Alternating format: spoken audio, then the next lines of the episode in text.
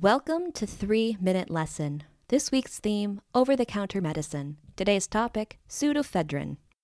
Pseudoephedrine is a drug that is known for clearing sinuses but has stimulant properties. Pseudoephedrine, in particular the hydrochloride version, is often added with other drugs such as antihistamines and NSAIDs to form the compounds that make up some of the most common over the counter drugs. The addition of pseudoephedrine often makes non drowsy versions of drugs, such as Claritin D, Zyrtec D, and Allegra D. This means the only difference between Claritin and Claritin D is the pseudoephedrine to keep you awake.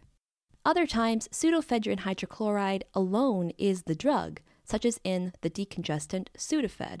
It works in two ways. The first is by relaxing muscles in the bronchi in the lung, which promotes easier breathing.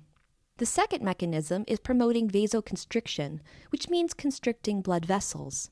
This prevents fluids from entering the respiratory tract, which causes congestion in the chest and sinuses.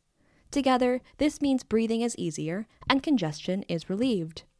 Pseudoephedrine is a substituted amphetamine, which refers to its chemical structure. The small differences between different amphetamines can create drugs such as Adderall, MDMA, and notoriously in the creation of methamphetamine.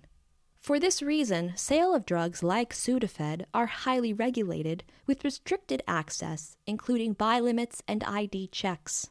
Some versions of these amphetamine drugs act as asthma medicines, Parkinson's treatments, depression treatments, and even weight loss pills a couple of hydrogen atoms can go a long way for amphetamines. Pseudoephedrine has long been a banned substance in sports due to the stimulant nature of the drug.